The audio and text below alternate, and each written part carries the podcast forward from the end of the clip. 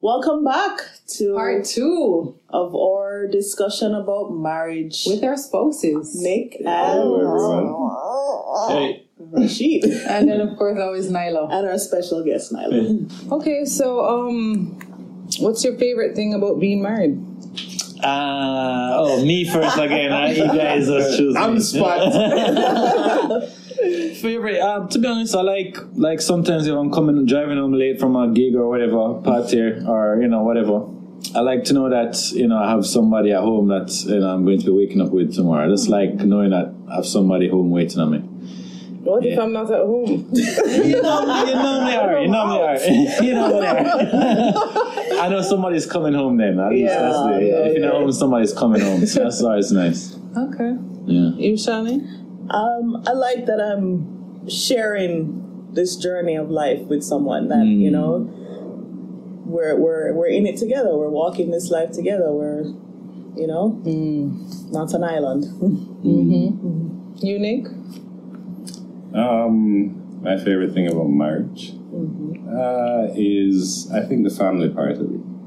Mm. I didn't grow up in a traditional mom and dad family.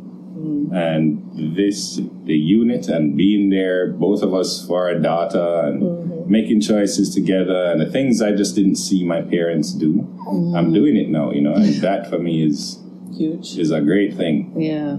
For me, I like the fact that marriage brings opportunity. Mm.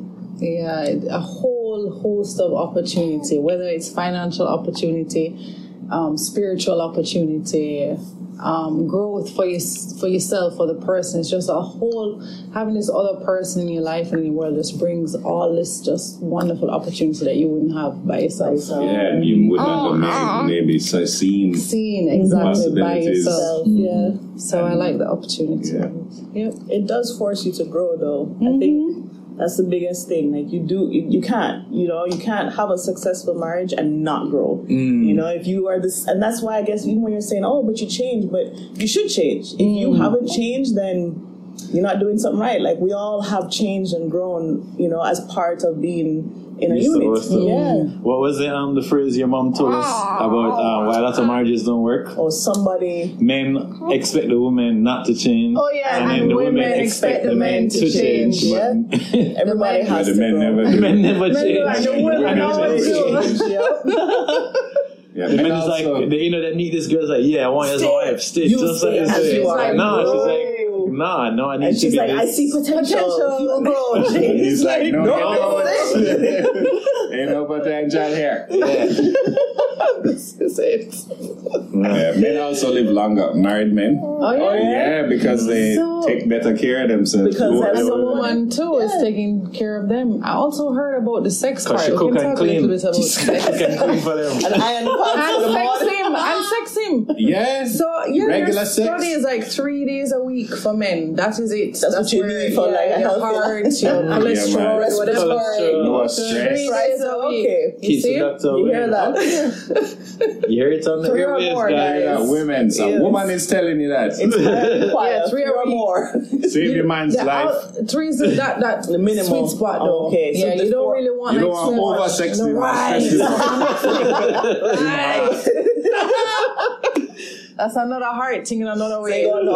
Extreme. Okay. 3 is that nice sweet spot. 3, man. Yeah, it's 3 a week. Yeah. Not bad. I can do it. So let's talk a little bit about sex and marriage. No, for real, because I remember once a lady asked me if I enjoyed sex still in my marriage, and I told her yes, and she was very surprised by it. Really? She said a lot of women, when they get into their marriages, they want men to just do these quickies and over it, like they're just not in it. So she was very surprised that I was still enjoying sex. But that's unfortunate. Yeah, what I also told her is that it depends on the type of sex. I actually don't want the quickies. I don't want no running and run out. There's a place for that still.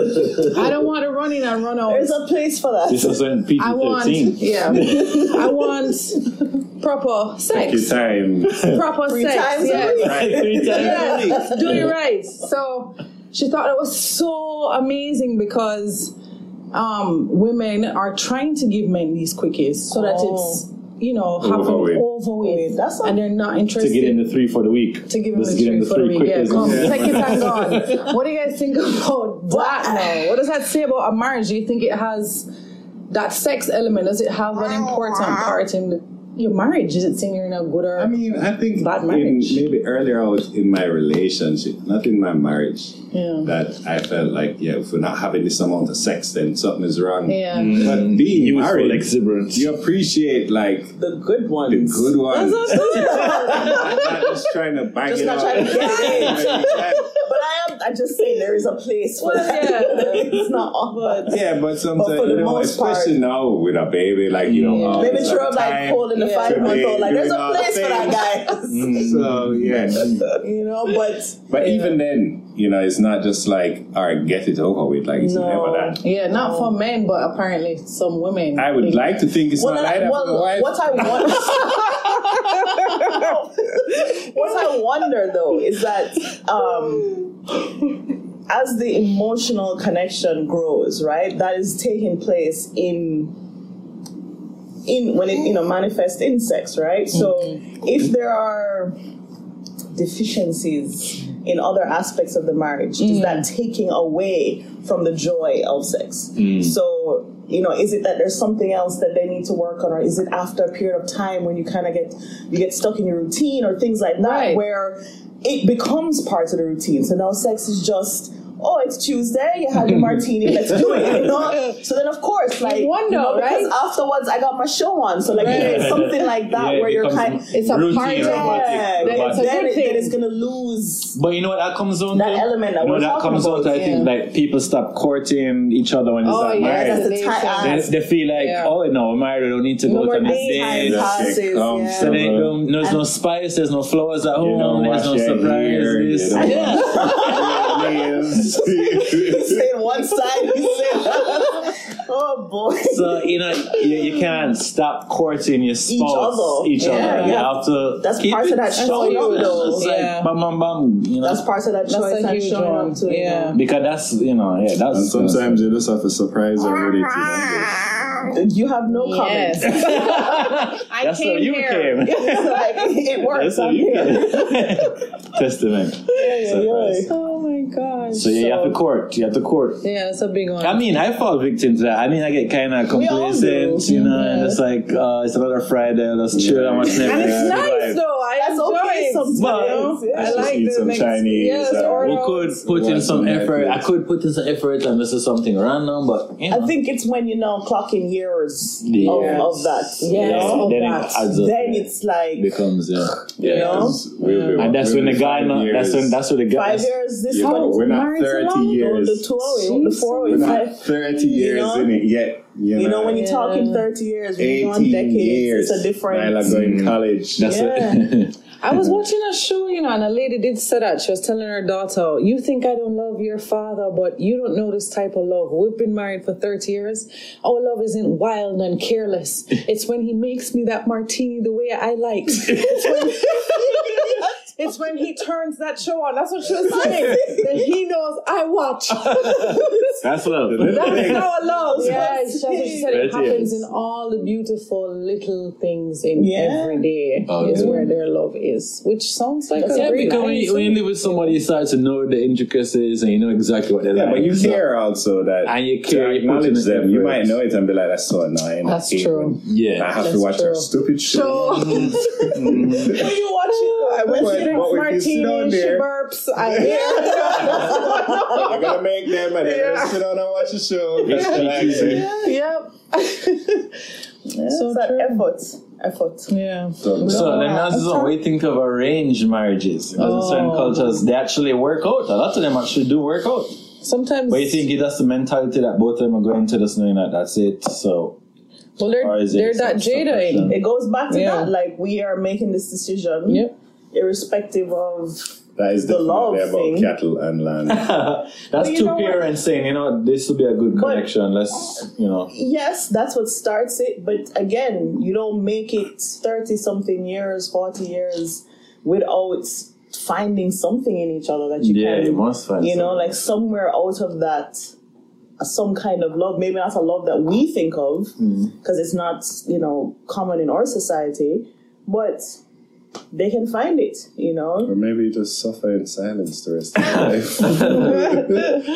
I hope you don't say anything. I think anybody can love anyone. Yeah, if you, like you said, if you take away that soulmate thing, and just it's about getting to know the person you're with, then you can find love in it, And it depends on how you define love too. Right. I think that's the biggest thing. How do you define it? Well, we can ask that really quick, but it also depends if that person is an asshole or or vice versa. You have really crappy people that have been arranged to. I'm just saying, ain't no love in that. Well, I mean, all things equal, like you're not a complete shit. Then, fine. And sometimes that happens though, because in some of those societies, in those arrangements, the men have a certain level of assholeness to the marriage. Like they come in with that ego, but that can happen when you choose. Sometimes, I meant to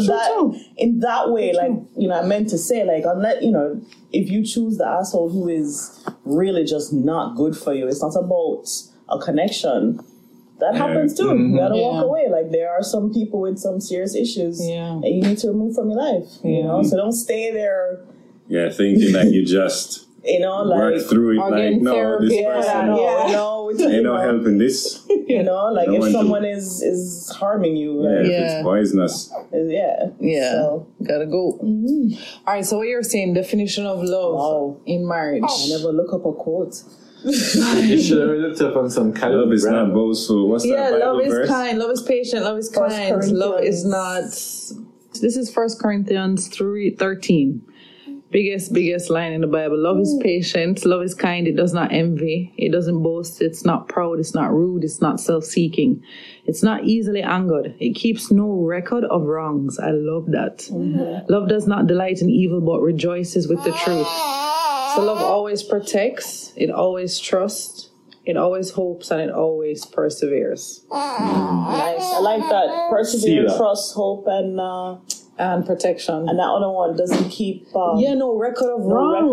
That's not easy to do, but that changes the game. That's tough. That's a game changer. And they always tell you that, like, don't bring the past to it, but it's don't go to bed angry. Yeah. That's all of that. That's a hard thing. If you can do that, man, you're good, Yeah. You keep no record of wrongs. That one touched me. Yeah. Gotta persevere. And that's what Jada's talking about. Yes. I want to find the name of that woman if anybody wants to look her up. Esther Perel. What's her name? Esther Perel. But she has, if you even just type in her TED Talk, Esther Perel TED Talk, she talks a lot about what we talked about in the beginning, just like where marriage came from, understanding the institution, where we are now, a lot of what we were saying in the beginning. Where it's going, and then how we end up in these kind of conflicts and issues where her main thing was, I guess, that, we put all of this on our partners that wasn't really in the original design of marriage. So what do you do? No. So just Google her TED Talk. Good listen. I'd love to see where marriage is going in life in the future generation of humans. Because we went through this like. I mean, I can already see where it's going with a lot of changes and making with who can get married and stuff like that. Well, there's that part. I was just saying, like, there was a boom of kind of the divorce thing. I don't know if that's still as prevalent. And then there was a period that people weren't getting married. People were like, forget marriage. Let's just be common law. And now, there's like a new push for it, I guess. 48.2% of all Americans age 15 and over are married. 42%? 48.2%. Oh, wow, that's a lot. Almost 50% of the population is married. That's great. Surprising. So people believe in it. Yeah. Yeah. So what's the divorce rate? No, I'm just kidding. I don't want to know because it's gonna be like 75% of that 42. Yeah, they're married 2 and 3 times. They're on their fifth. 11%. Wow, that's low. That's great. So but listen to this. So the divorce rate among highly educated couples is 11%, while the divorce rate for lower income couples is 17%. Huh. So money does play a part. Therapy. That extra 5%, you know, into therapy. That's not bad. That's still not bad. 17% is not bad. That's good. 35% of people are staying married. Yeah, man. Yeah, most people. No, more than that, because of the 48%, only 11%, 17%, yeah, exactly, are getting divorced. So majority, so it's like 80-something% of the married people are staying. Yeah, that's not yeah. So I hear what you're saying, but you're saying 37% that they're married and staying. Yeah, yeah. We feel you. That's statistics, great. Yeah. Awesome. Coming with the stats, right? Yeah. It's gonna be our stats game. Yeah. All right. Anybody has final words before we wrap this up? What would you say to people who aren't married and don't do it? Be very afraid. Don't cross. Some people are like, I don't know, or don't feel no way if you're not married. That's not a thing. Don't feel no way. It's no fault of the hype. Everybody thinks that that's a new thing to do. Don't do it because it's like a tradition or everybody's doing it. Like, don't forget that. And if that's not a path for you, like that's okay. That's too. Okay. That's another thing. Like, it's okay if that's not your path. Like, don't feel like you have to. But if you do it, just enjoy it. It's a beautiful thing. People just want to say they engage for the gram nowadays. Or have this big wedding. I like what Rashid's mother said to me.